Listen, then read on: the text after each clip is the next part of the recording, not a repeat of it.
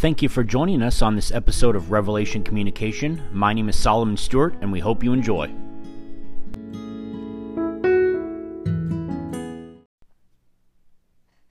Well, hello again, everybody, and welcome to Episode 2 of Revelation Communication. I am very excited today to share with you what the Lord has put on my heart.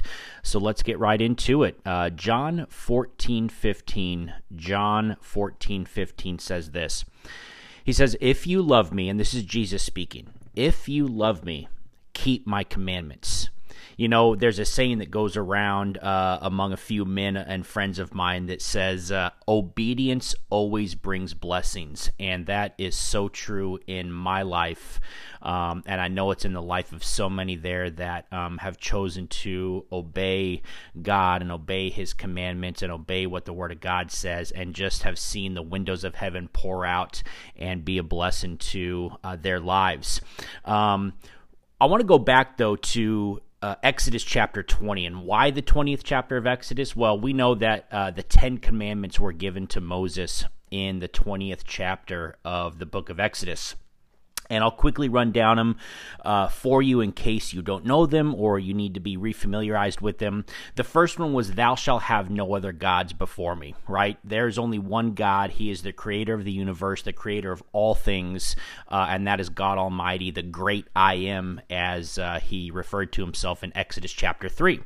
The second one, "Thou shalt not make unto thee any graven image."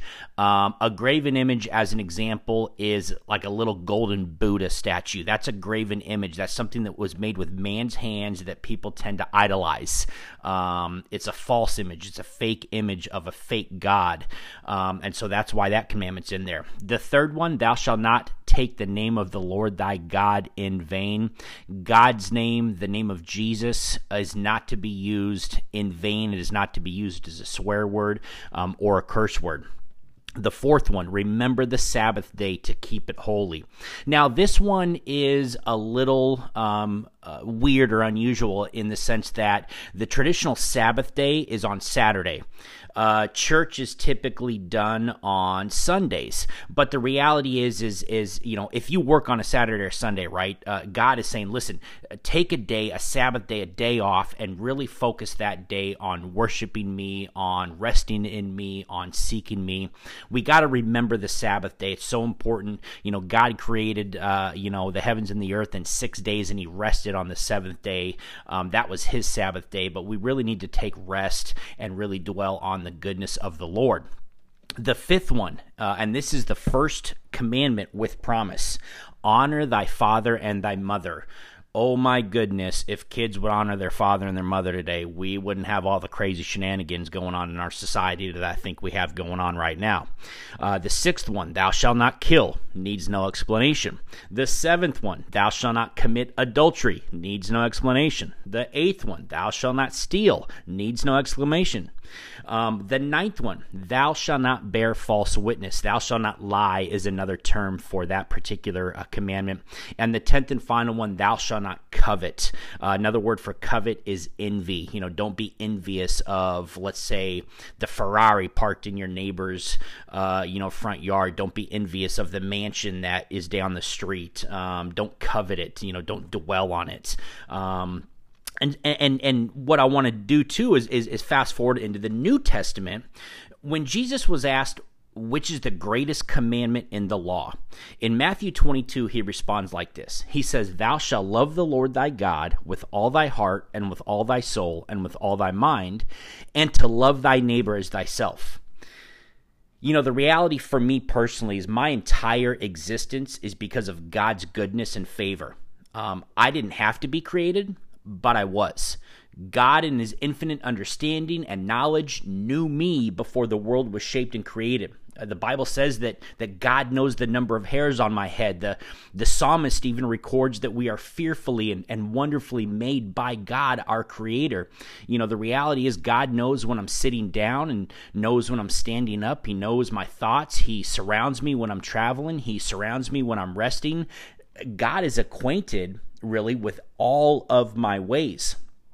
And so what should my response be? What should I do with that? What should my reaction be, our reaction be to a God that took the time to make me? Well, as our verse says, love God and keep his commandments. You know, I truly believe that if we fully understood just how much God loves us, just how much God favors us, just how much kindness God has toward us, just how much mercy God gives to us, and just how much grace God provides to us, we truly would be stumbling over ourselves to willingly and obediently follow him. God said, I'm going to need a Solomon Stewart, and so he made me. Not that I have anything that God needs, but when I surround or surrender myself to him, I can be used for mighty and wonderful things that glorify God and advance the kingdom.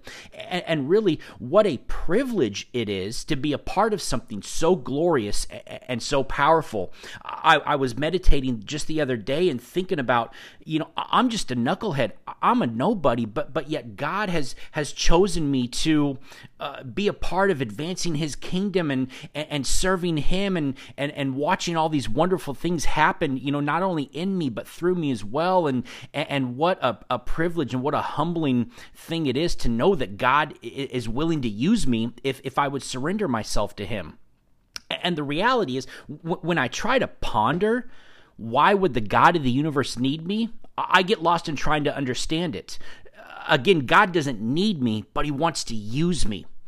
And so my reaction to that is to willingly surrender to him so that I can be used by him. But I'm here, and so are you. And based on that fact, God wants you to know him so that you can enjoy all the benefits and blessings that not only come in this vapor of a lifetime we're living at this moment, but also the eternal ones that come with a personal relationship with Jesus Christ. You know, when looking at the Ten Commandments, I know that all of us have gone against at least one of them, right? Maybe it's lying, maybe it's stealing, maybe it's using the Lord's name in vain. Maybe we've gone against two. Maybe three, maybe four, maybe five of the commandments. And I certainly hope that none of you have gone against all 10. If so, maybe we need to talk or sidebar, PM me or something. Listen, in reality, they're impossible to keep. It is in our nature, and when I say nature, I'm referring to our sin nature, to disobey God's commandments. When we do, there's a penalty that must be paid. Think of it like this. When you break the law and get caught, by the way, there's usually fines associated with it. Maybe it's an arrest or some sort of penalty that comes maybe with breaking the law. Well, the Bible says that the wages of sin is death. In other words, the payment, the penalty of sin is death. But it goes on to say that the gift of God is eternal life through Jesus Christ our Lord. Now, this gift of God is something that can't be bought. It's something that can't be earned. It has to be given to us freely. Think of a Christmas gift. You're given to it. You're given it freely. You didn't buy it. You didn't earn it. It was just given to you freely, right?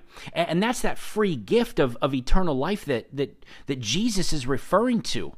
And so when Jesus said to love God and to love our neighbors, it wasn't merely a statement, but an action word that when applied to our lives gives us a sincere desire to want to keep his commandments, right? I love God. I want to keep his commandments. Am I perfect? Absolutely not. You can just ask my wife that. But I have a sincere desire to want to keep his commandments because I know that when I do, the love, the favor, the kindness, the mercy, the grace, and all of God's wonderful blessings begin to flow into my life. Remember, obedience always brings blessings. And so I want to encourage you today to love God. When you do, you'll find that keeping his commandments aren't grievous, but a blessing to every aspect of our lives. And if you don't know Jesus Christ as your Lord and Savior, please contact me through our Facebook page or email me at solomon@revchurchcv.com. I'd love to share them with you. Thanks again for tuning in. I'm Solomon Stewart with Revelation Communication.